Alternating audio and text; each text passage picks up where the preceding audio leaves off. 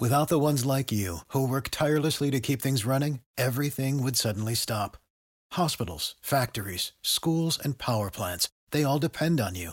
No matter the weather, emergency, or time of day, you're the ones who get it done. At Granger, we're here for you with professional grade industrial supplies.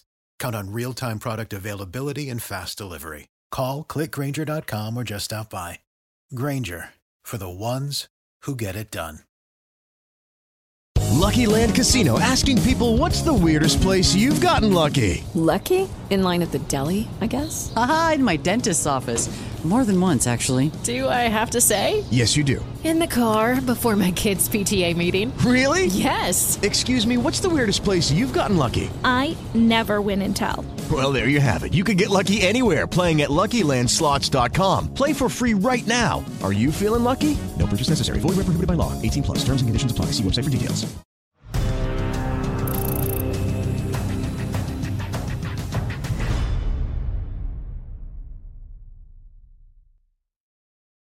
Benvenuti da Claudio Brachino a questa nuova puntata di Ital Press Economy. Come nostra abitudine cominciamo con le principali notizie di economia e di politica economica che vengono dall'Italia.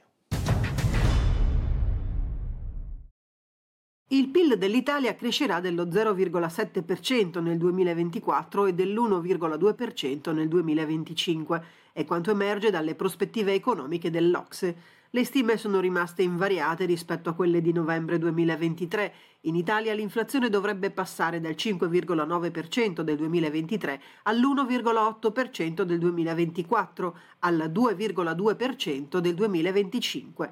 Riguardo all'economia mondiale, per l'Ocse le forti tensioni geopolitiche rappresentano un rischio significativo a breve termine, in particolare se il conflitto in Medio Oriente dovesse portare perturbazione nei mercati dell'energia. I governi si trovano quindi ad affrontare sfide fiscali crescenti a causa dell'aumento dei costi sul debito e significative ulteriori pressioni future. Sono dunque necessari sforzi più incisivi a breve termine per contenere la crescita della spesa e cornici di bilancio a medio termine ben delineati per garantire la sostenibilità e la flessibilità per rispondere agli shock futuri. Prende il via la riforma fiscale. L'Agenzia delle Entrate ha pubblicato le istruzioni operative sulla riduzione delle aliquote da 4 a 3. La prima del 23% per i redditi fino a 28.000 euro, poi del 35% per i redditi tra 28.000 e 50.000 euro e infine del 43% sopra quest'ultima soglia. Scompare quindi la vecchia aliquota del 25% che si applicava da 15.000 a 28.000 euro di reddito. La circolare dell'Agenzia delle Entrate fornisce agli uffici dell'amministrazione finanziaria le indicazioni per applicare correttamente le norme contenute nel decreto legislativo varato a fine anno dal Governo. Ulteriori novità del 2024 riguardano inoltre la detrazione dal lavoro dipendente con un aumento di 75 euro, la riduzione dell'ammontare delle detrazioni per alcuni oneri per i redditi sopra i 50.000 euro e l'abrogazione dell'agevolazione per la capitalizzazione delle imprese. I comuni, le regioni e le province autonome hanno tempo fino al 15 aprile 2024 per adeguare la disciplina delle addizionali regionale e comunale alla nuova articolazione degli scaglioni e delle aliquote dell'IRPEF.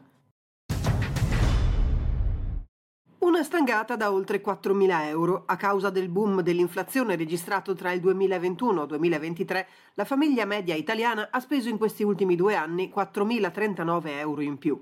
Se infatti la spesa annuale delle famiglie nel 2021 ammontava a 21.873 euro, nel 2023 è salita a 25.913 euro, il 18,5% in più.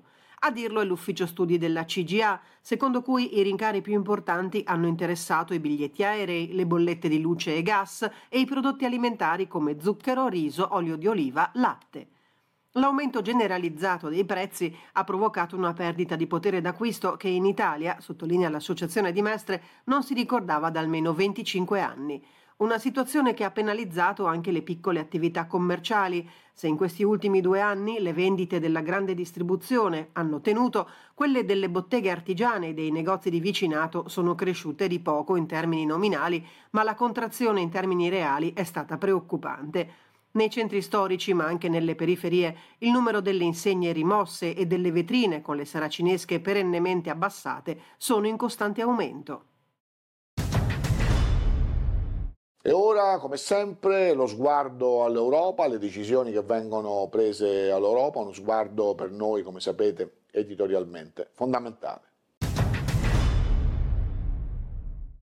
La Commissione europea e l'International Financial Corporation della Banca Mondiale hanno firmato un accordo per sostenere gli investimenti legati alla ricostruzione in Ucraina. L'Unione Europea fornirà fino a 90 milioni di euro in garanzie finanziarie. Si prevede che gli investimenti mobilitati nell'ambito dell'accordo da parte del settore privato raggiungeranno oltre 500 milioni di euro in tutti i settori, tra questi le infrastrutture essenziali e la produzione di beni e la promozione della decarbonizzazione.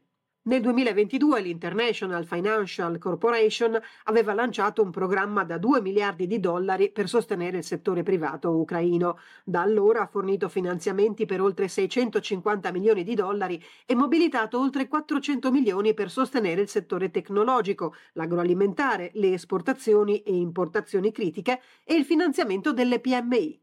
Il sostegno totale dell'Unione Europea all'Ucraina dall'inizio dell'invasione russa ammonta a oltre 88 miliardi di euro.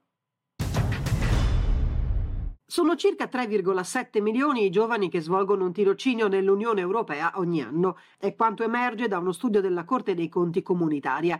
Questo strumento ha acquisito sempre maggiore importanza nella ricerca di un lavoro stabile, ma restano alcuni problemi. Tra questi l'attuazione non uniforme della raccomandazione del Consiglio europeo del 2014 sui tirocini di qualità negli Stati membri. Secondo le indagini dell'Unione, due terzi dei tirocinanti intervistati ha dichiarato di aver trovato lavoro nei sei mesi successivi al completamento di un tirocinio. Tuttavia, la definizione stessa di questo strumento ha notevoli differenze tra gli Stati membri. Ben 16 paesi non hanno una definizione giuridica che stabilisca cosa effettivamente comporti un tirocinio. Questo, secondo la Corte dei Conti europea, rende difficile raccogliere dati comparabili e attendibili.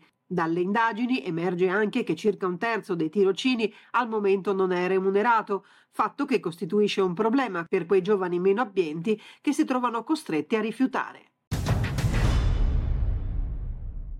Dopo l'Europa andiamo subito oggi al nostro focus perché il tema è italiano ma europeo, un po' secondo lo schema che non fin dalla prima puntata abbiamo dato come sistema di lettura della politica e dell'economia nella nostra epoca. Parliamo della manifestazione dei trattori, insomma, che è in atto in tutta l'Italia, ma è in atto anche in gran parte dell'Europa. Ne parliamo con il nostro Giuliano Zoppis, che è negli studi eh, di Roma. Ora, al di là della cronaca, dove sono, quello che fanno, chi sono, cosa c'è alla base di questa protesta, per noi specificamente, quali sono i tratti in comune della protesta europea?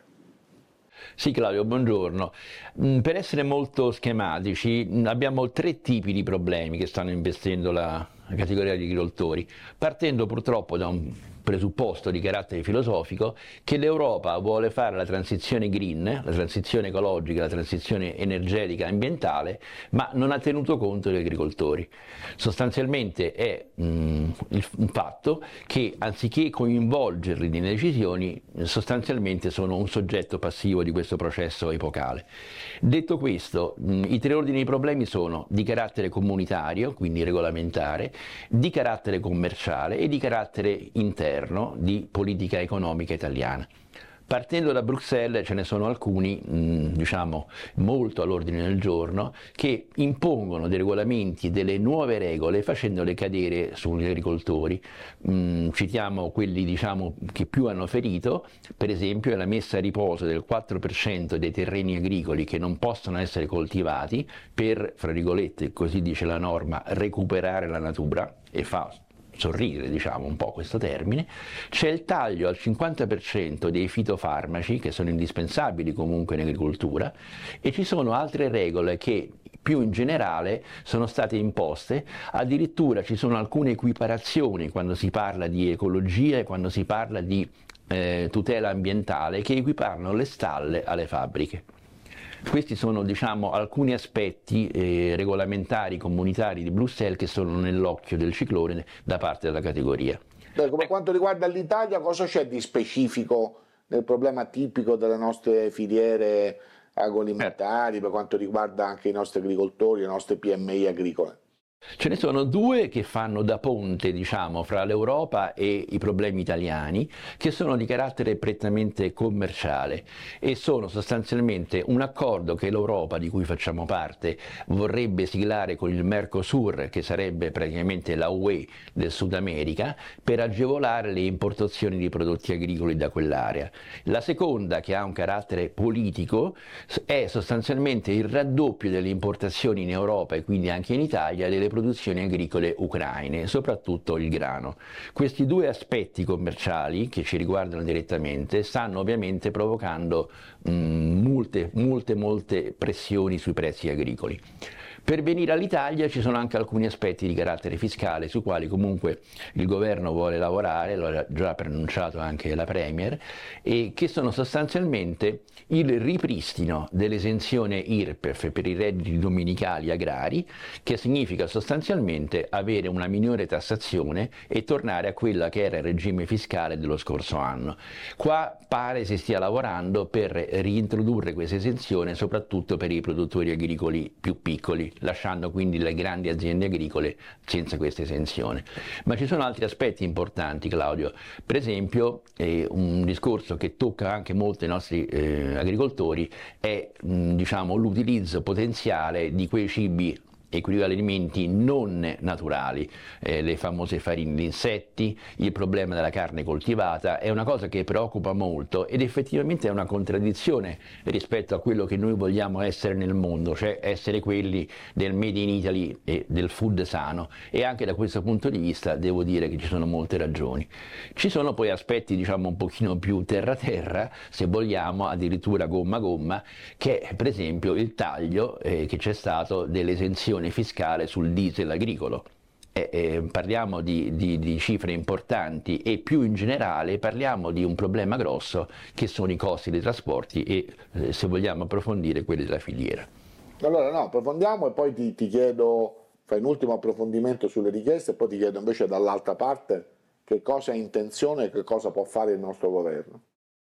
Sì, allora mm, viene lamentato il fatto che il trasferimento del bene prodotto dal terreno al supermercato o comunque al negozio di prossimità eh, rappresenta un divario molto forte di prezzo. Mm, viene molto semplificato per esempio il discorso del latte. Il latte costa mediamente eh, come prodotto che esce dalla, dalla stalla intorno ai 50 centesimi e vediamo, questo è un esempio che possiamo vedere tutti, che andiamo a comprare un litro di latte che balla sostanzialmente fra i 2 euro e, e, oltre. Da questo punto di vista evidentemente c'è qualcosa che non funziona, sicuramente ci sono costi importanti per quello che riguarda per esempio i trasporti, questo sicuramente, però probabilmente una serie di passaggi eh, che toccano la media, la grande distribuzione incidono molto si lamenta questa cosa, io ho fatto l'esempio del latte, ma un po' su tutta la produzione, quindi probabilmente un intervento sulla filiera potrebbe essere importante, calcolando peraltro che ci sono politiche di prezzo che spesso vengono seguite con attenzione dal governo, come abbiamo visto recentemente con il pacchetto della spesa agevolato. Però il problema della filiera è un problema effettivamente importante. Abbiamo parlato del nostro governo e l'Europa che farà? Perché i trattori allora, non vanno solo a Roma, ma anche a Bruxelles, anche a Parigi. Insomma. Calcola che anche, diciamo, ricordandomi della tua vocazione politica, eh, l'intreccio eh, fra politica e economia anche qua è molto forte, nel senso che comunque eh, diciamo anche a Bruxelles si dovranno presentare per il voto alle elezioni europee e il mondo agricolo pesa molto. Eh, calcolate che ancora, pur con le riduzioni in atto, il 30% del bilancio comunitario è per l'agricoltura e quindi diciamo, l'elettorato potenziale è molto alto. Pare che si stia lavorando per eliminare o perlomeno rinviare la norma sui fitofarmaci, comunque definiti pesticidi, e quindi in qualche modo limitarlo, e Oltretutto qualcuno parla eh, di rinviare almeno l'accordo con il Mercosur. Queste sono cose immediate su quali la Commissione sta lavorando per placare una protesta che partita dalla Germania ormai ha toccato tutto, tutto il continente, quindi da questo punto di vista non ci sono situazioni particolari. Poi c'è la situazione italiana. Eh, il Premier ha ricordato, una misura peraltro già presa, già annunciata, che con la revisione del PNR eh, è stato elevato da 5 a 8 miliardi il peso destinato di finanziamenti al mondo agricolo e in più probabilmente, come accennavo prima, si lavorerà sul discorso fiscale per dare diciamo, più respiro alle produzioni. Vediamo quello che succede. Senti, una ultimissima veloce domanda con una velocissima risposta. Eh, diciamo, siamo un po' al limite della nostra linea editoriale, però mi appassionava quello che ho letto in queste ore, che poi alla fine questa protesta, a differenza di altre proteste, diciamo così, lo dico in maniera eufemistica, non piace a una parte del mainstream e questi signori vengono visti con molto distacco, mentre invece sono i nostri agricoltori. Poi per carità, sono a capo non c'è un vero e proprio leader delle figure che hanno già un passato di protesta, vedi Forconi, ho visto che c'è un, un'influenza del mondo agricolo di 28 anni, però c'è una certa come, come distacco, no? come se poi alla fine i problemi della terra degli agricoltori non fossero percepiti come dei problemi eh, insomma, molto presenti diciamo, in questa parte del mainstream. Te la dico in maniera molto, molto elegante, mentre invece magari c'è una grande attenzione alle manifestazioni doverose per i diritti dei palestinesi che spesso sfociano con le bandiere di Israele bruciate. Eh? Dopo se vengono censurate, se vengono diciamo, proibite si parla di fine della democrazia. Invece quest'altra democrazia, forse un po' più così mh, legata, come dici tu, alla terra, terra-terra, piace un po' di meno. No, hai ragione, c'è un aspetto da notare. Innanzitutto c'è la disintermediazione delle organizzazioni agricole e questo è un aspetto, se vogliamo, anche un po' preoccupante, anche se vedo che stanno cercando di recuperare la situazione. Dall'altro eh, dobbiamo ricordarci comunque quanto è importante dal punto di vista sociale questo mondo e mh, una cosa che ho notato con piacere è che fra coloro che sono sui trattori ci sono molti giovani questo è un aspetto, secondo me, da non trascurare, perché vuol dire che comunque l'attenzione di un mondo agricolo che, ricordiamo, fra le altre cose, sta vedendo l'abbandono dei campi che vengono comprati a carissimo prezzo e ci sono alcune zone del paese ormai che si sono trasformate in distese di pannelli fotovoltaici. Questo è un dato di fatto e in alcune aree del paese questo diciamo, sta provocando anche dei cambiamenti non da poco. Grazie al nostro Giuliano Zoppis, ci torneremo anche su questi temi, poi insomma ogni settimana abbiamo le novità ma approfondiamo anche i grandi temi, insomma se sono ancora in corso come nostra abitudine, ci vediamo insieme le novità del mondo del tech. L'intelligenza artificiale sta rendendo più facile la vita dei creatori di disinformazione. Se generare fakes e immetterle in rete negli ultimi anni era stato già relativamente semplice, con l'intelligenza artificiale lo è diventato notevolmente di più. Uno studio pubblicato su Science ha dimostrato recentemente che gli esseri umani non sono in grado di distinguere tra tweet generati da ChatGPT e quelli scritti da utenti reali di Twitter. Un fenomeno ancora più preoccupante se in gioco ci sono le libertà, le conquiste democratiche, il voto libero da condizionamenti. Nel 2024 in tutto il mondo 2 miliardi di persone esprimeranno la loro preferenza. Si voterà in 76 paesi, saranno 50 le consultazioni. A marzo sarà la volta del Cremlino. A giugno saranno chiamati alle urne i cittadini di 27 paesi europei per rinnovare il Parlamento. A novembre voteranno gli americani per dare un nuovo inquilino alla Casa Bianca. La preoccupazione per un voto inquinato dalla disinformazione e dalle fake news è più che fondata. Lo è ancora di più adesso che l'intelligenza artificiale consente di generare testi, immagini, video indistinguibili dalla realtà.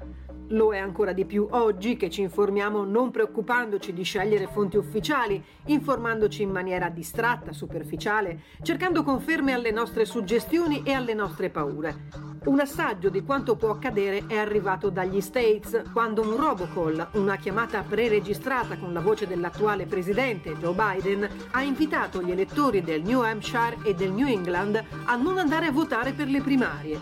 Ovviamente quel Biden era un falso. Quanti ci sono cascati o in quanti si è innescato il dubbio o il disorientamento? Situazioni simili si sono ripetute in altre parti del mondo, India, Indonesia, Bangladesh, Pakistan. Online sono a disposizione di chiunque software che consentono la creazione di falsi audio con i quali, grazie all'intelligenza artificiale, si possono avere dei veri e propri scambi di opinione ignorando che il nostro interlocutore non è reale. Il progresso dell'AI rende oggi la produzione e la distribuzione di deepfake sempre più economica e alla portata di tutti, ma coglie di sorpresa cittadini, società e sistemi legislativi fortemente impreparati. Quanto peserà tutto questo sull'esito delle urne? Quanto peserà sui processi democratici di formazione del consenso? Quanto sui governi del mondo e sugli equilibri geopolitici del futuro? Siamo al momento della nostra intervista, sapete che nel nostro format c'è sempre un incontro con un personaggio fondamentale della nostra attività economica. Oggi ha avuto a trovarci nei nostri studi di Milano Nino Lobianco, grazie di essere venuto qui, presidente di BIP. Io in genere traduco tutti gli acronimi, questa volta l'acronimo non deve essere tradotto perché è BIP, quindi lasciamo così. Però andiamo al dunque, insomma, la BIP è una multinazionale della consulenza allora gli chiedo in quali settore competenza è specializzata e quanti dipendenti avete. No, noi siamo nati nel 2003 ed eravamo specializzati a quell'epoca soltanto nelle telecomunicazioni e nelle, nelle grandi utilities, in particolare l'energia. Eh, poi abbiamo allargato la sfera della nostra presenza negli anni, oggi direi che siamo dei full liner eh, o quasi, eh, spaziamo dalle banche alle assicurazioni al fashion, oltre che ai settori tradizionali su cui siamo, credo, veramente eh, reputati a livello internazionale, eh, appunto dell'energia e delle telco.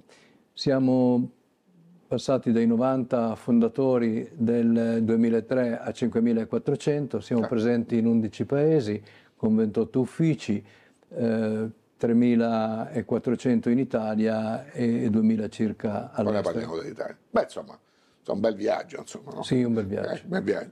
Senta, ma prima di fare la prossima domanda, una cosa che mi viene in mente, perché io appartengo a quella generazione di giornalisti, come dice, non sordi, sai, i giornalisti sono sordi, che sanno l'elenco delle domande e qualsiasi cosa dica diciamo, l'intervistato vanno sempre avanti.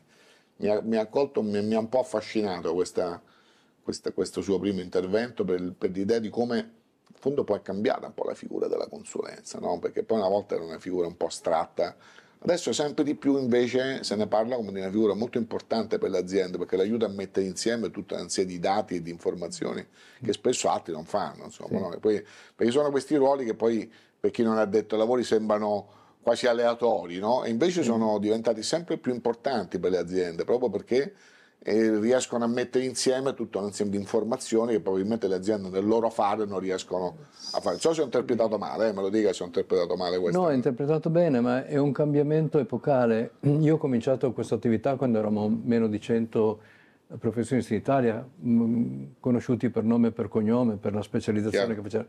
Oggi eh, la professione ha circa 40.000 ehm, With lucky landslots, you can get lucky just about anywhere. Dearly beloved, we are gathered here today to. Has anyone seen the bride and groom? Sorry, sorry, we're here. We were getting lucky in the limo and we lost track of time. No, Lucky Land Casino, with cash prizes that add up quicker than a guest registry. In that case, I pronounce you lucky. Play for free at LuckyLandSlots.com. Daily bonuses are waiting. No purchase necessary. Void where prohibited by law. 18 plus. Terms and conditions apply. See website for details.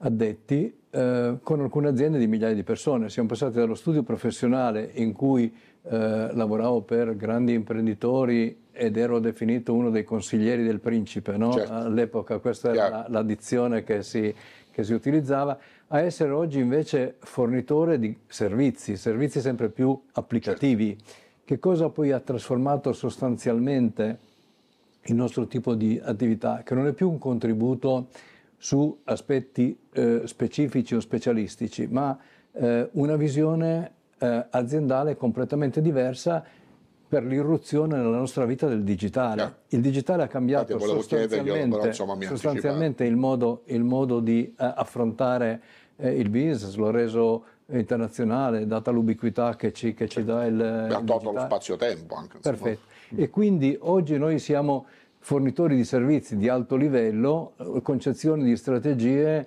basate su... Ehm, elementi, eh, dati e conoscenze che prima non, non, esistevano. Quindi siamo molto operativi e non siamo più soltanto dei consulenti che danno consigli, siamo dei consulenti che danno dei certo. consigli da applicare per la salute, la crescita, lo sviluppo certo. dell'azienda.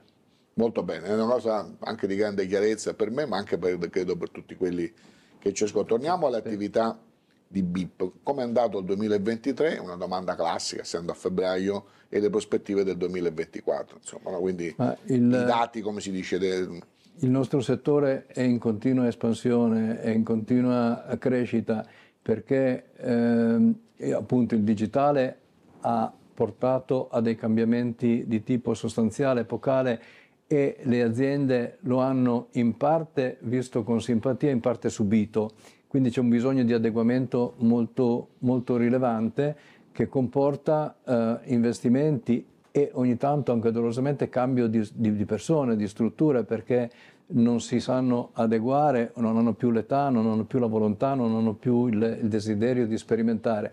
Allora, detto da, da, da, me con la mia età sembra strano, io credo che sia invece uno stimolo estremamente certo. eh, rilevante per eh, adeguarsi e per eh, cercare di eh, non solo seguire ma anticipare eh, il futuro. Chiaro. Quindi è un cambiamento importante. Senta, il vostro programma di assunzioni in Italia, eh, io ho letto appunto in Puglia, ma anche avete inaugurato la sede a Palermo e le chiedo anche, lei non mi dite niente fuori onda, perché quello che mi dite io lo dico in onda, no? Qui ci siamo incontrati nella sede milanese con il direttore Borsellino che è un altro grande palermitano e parlavamo del suo amore per la sua città d'origine, Palermo, adesso non dico è così. cosa, e quindi il sud sta cambiando, no? Adesso si parla di geografia, de, di geopolitica del Mediterraneo, che è una cosa che mi affascina molto, al di là delle critiche, questo me la prendo io la responsabile di questa, di questa analisi, sul piano Mattei o meno, certo che il mondo dopo la crisi ucraina guarda al Mediterraneo e all'Africa in un altro modo e l'Italia rischia di essere, rischia in senso positivo di essere non più il sud del sud ma un punto di riferimento di un mondo nuovo dove, dove paradossalmente il nostro sud è al centro. Non so se le ecco, piace questa idea. È, è, assolutamente non solo vero ma eh, da condividere quello che, che, sta dicendo, noi ci stiamo eh, in qualche modo adeguando. Noi abbiamo dei programmi di, di espansione molto oh, importanti. Nel triennio dobbiamo raddoppiare, eh, il mercato ce lo consente, la nostra reputazione è cresciuta, quindi pensiamo di avere, di avere lo spazio per poterlo fare. Dove possiamo sperare di trovare colleghi giovani che si eh, aggiungono alla nostra avventura eh, professionale di questi anni? Più facilmente al sud, eh, che, non, che, non, al nord. Quindi non è un'idea romantica perché io sono di certo. Palermo, perché no. mi, piace, mi, piace, Palermo, ma è anche un'idea di business quella che, che stiamo portando avanti. Cioè, mentre uh, a Milano c'è la competizione e tutte le società di consulenza, tutte le società uh, industriali cercano poi al Politecnico, alla Bocconi eh, o a Roma alla Luis eh, di accaparrarsi i migliori talenti, eh, sono poche quelle che hanno eh, la propensione a, a, ricercare il Sud. Il Sud è, un, è una miniera di talenti. Eh, noi siamo già eh, certo. inseriti in BIP 300 siciliani, 400 pugliesi, 400 campani. Se abbiamo no. dimostrato di essere capaci di fare no, questo tipo di attività venendo a vivere a Milano, perché non farlo visto che il digitale ti abilita? Il digitale ci abilita non soltanto a lavorare da casa, ma a lavorare sui problemi principali, non fai un lavoro di serie B o un lavoro di serie C, nel senso che inputi soltanto dei dati o fai dei Chiaro. lavori banali, riesci a partecipare a squadre di lavoro eh, nazionali o internazionali. Tre dei nostri colleghi di Palermo, sono oltre 105 assunti in meno di 10 mesi, eh, lavorano su New York tutti i giorni. Eh, ovviamente sono collegati in digitale, non certo. sono collegati... Questo... Eh, però gli aerei ci consentono di viaggiare molto spesso, quindi eh, vengono a Milano o a Roma eh, per riunirsi la squadra, fanno il punto della situazione, si danno i programmi delle settimane successive e rientrano a casa. Quindi questa è un, una fortuna che ci è stata data, sfruttiamola. Assolutamente. Beh, quello che lei dice è quello che poi molti economisti, anche molti politici illuminati dicono che poi insomma il nostro sud ha insomma come, come, dote, al di là, oltre al paesaggio, la storia, la cultura, eh, il fattore umano, il fattore umano di cui si parla sempre di più, adesso oggi non ne parliamo nelle interviste, se no poi il tempo se ne va, magari ci rincontriamo e parliamo dell'intelligenza artificiale, ma oggi sempre più abbiamo questa dialettica fra l'intelligenza artificiale e il fattore umano, non si capisce se è una dialettica distruttiva o sarà una dialettica, come si dice, di composizione. Io voglio essere ottimista e spero che sia una dialettica di composizione. Non so se lei... No? Assolutamente sì. L'intelligenza artificiale, che è un bellissimo slogan perché non è né intelligente né artificiale, come dice eh, Kate Crawford in un uh, libro molto recente, io trovo istruttivo e, e, e interessante, è comunque un agevolatore incredibile di cui l'umanità si sta dotando, che toglierà dei lavori eh, diciamo ripetitivi, dei lavori noiosi, che semplificherà eh, la, l'output di lavori eh, complessi che oggi richiedevano moltissimo lavoro noiosissimo e che invece eh, abiliterà a fare delle cose molto più interessanti in tempi molto più ridotti e con eh, dei ritorni eh, importanti sotto il profilo economico ma anche sotto il profilo culturale. Quindi sono estremamente ottimista sul, sull'uso di, di, queste strumentazioni di cui facciamo già largo uso in, nell'ambito del nostro lavoro.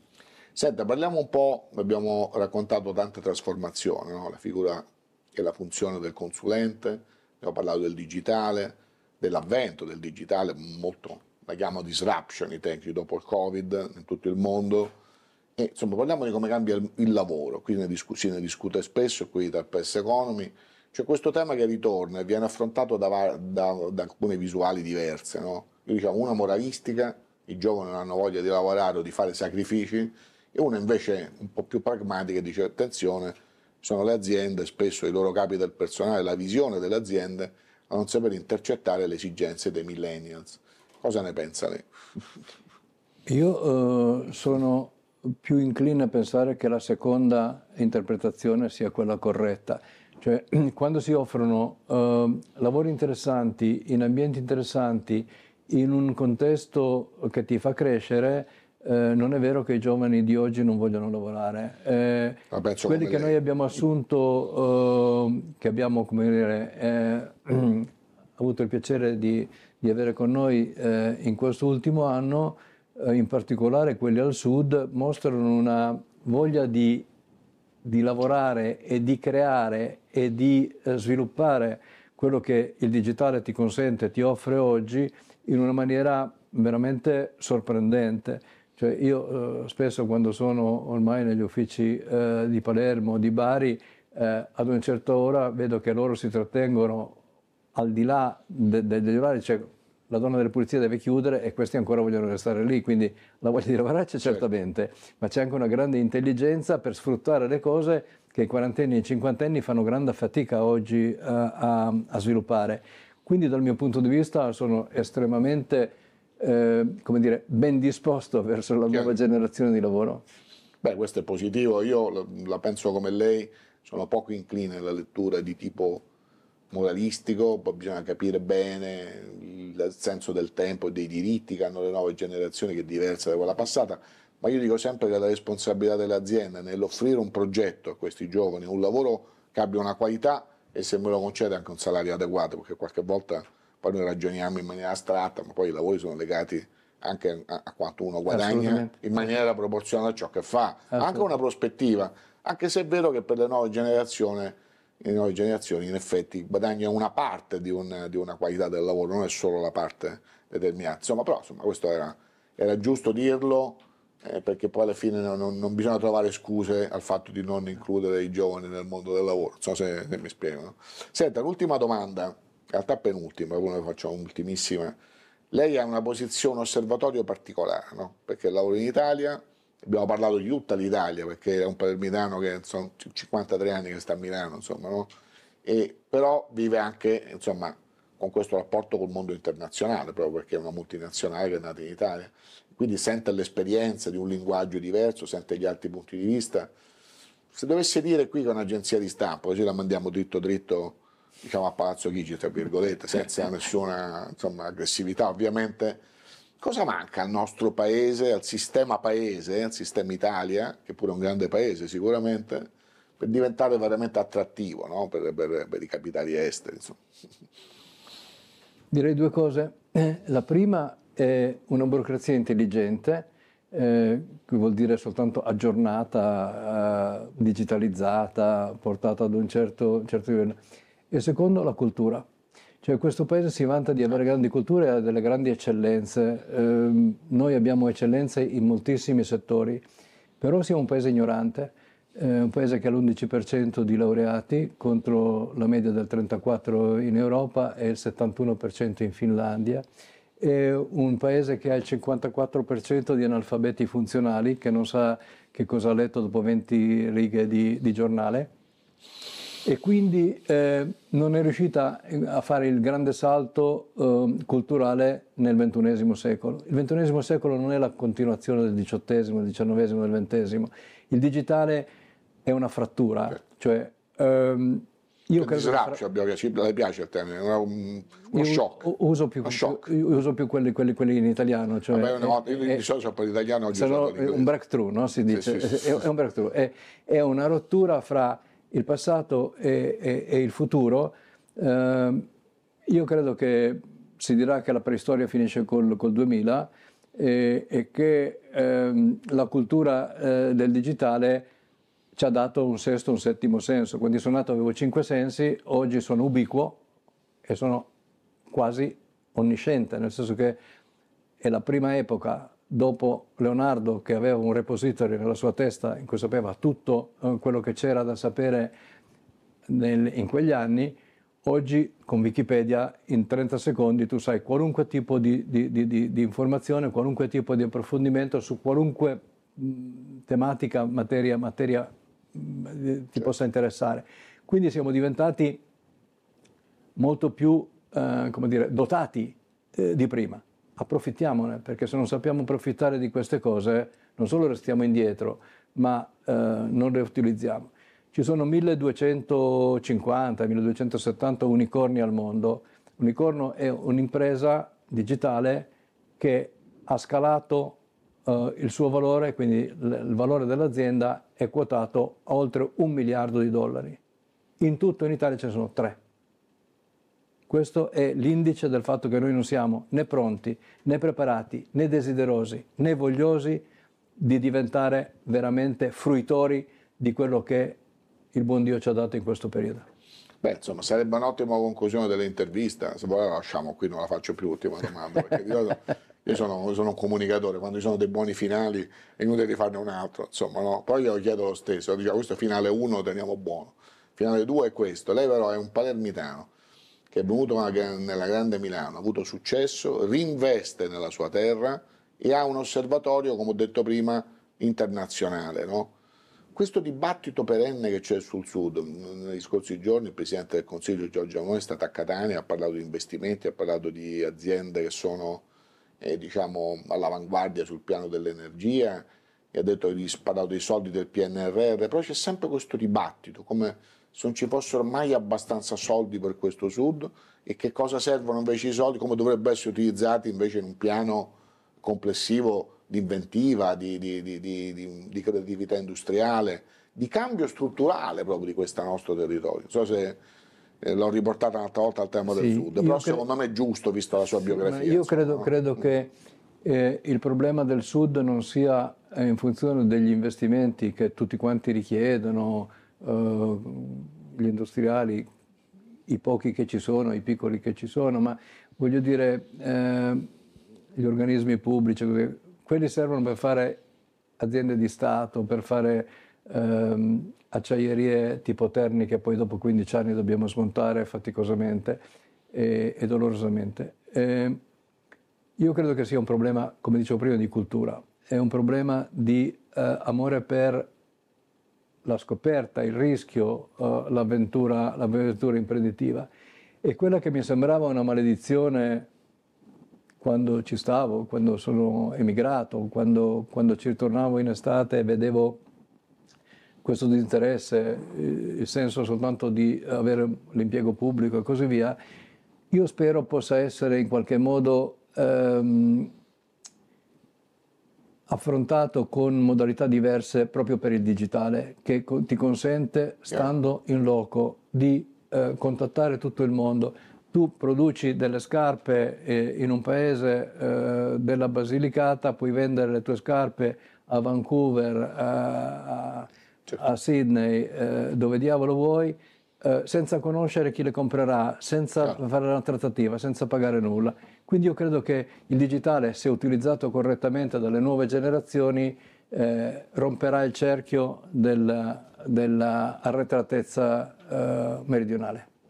Stavolta al finale lo teniamo buono, io le ringrazio, anche se siamo andati oltre il tempo, ma il tempo mi interessa poco, mi interessano le cose dette durante il tempo, più che il tempo in sé.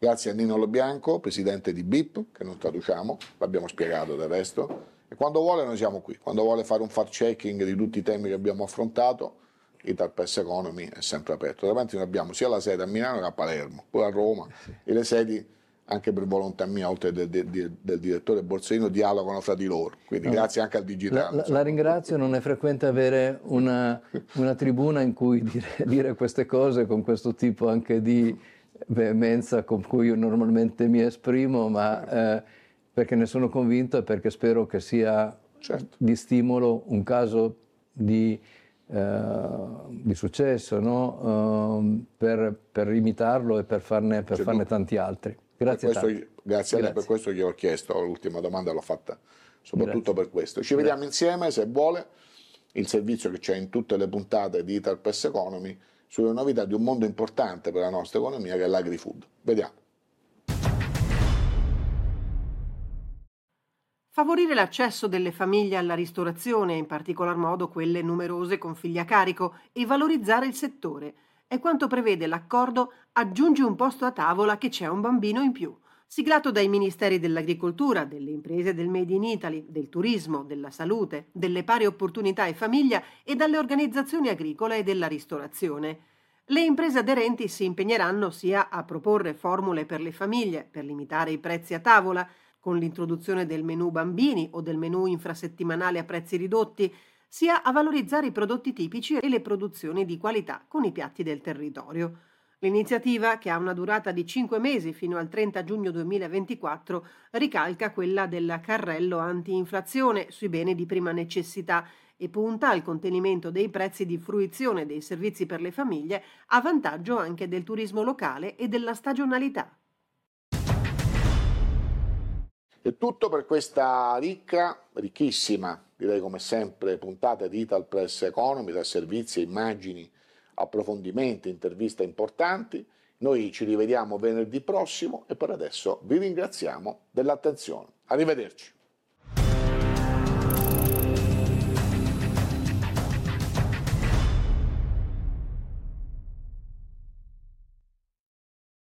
With the Lucky Land slots, you can get lucky just about anywhere. This is your captain speaking. Uh, we've got clear runway and the weather's fine, but we're just going to circle up here a while and uh, get lucky. No, no, nothing like that. It's just these cash prizes add up quick. So I suggest you sit back, keep your tray table upright, and start getting lucky. Play for free at LuckyLandSlots.com. Are you feeling lucky? No purchase necessary. Void where prohibited by law. 18 plus terms and conditions apply. See website for details.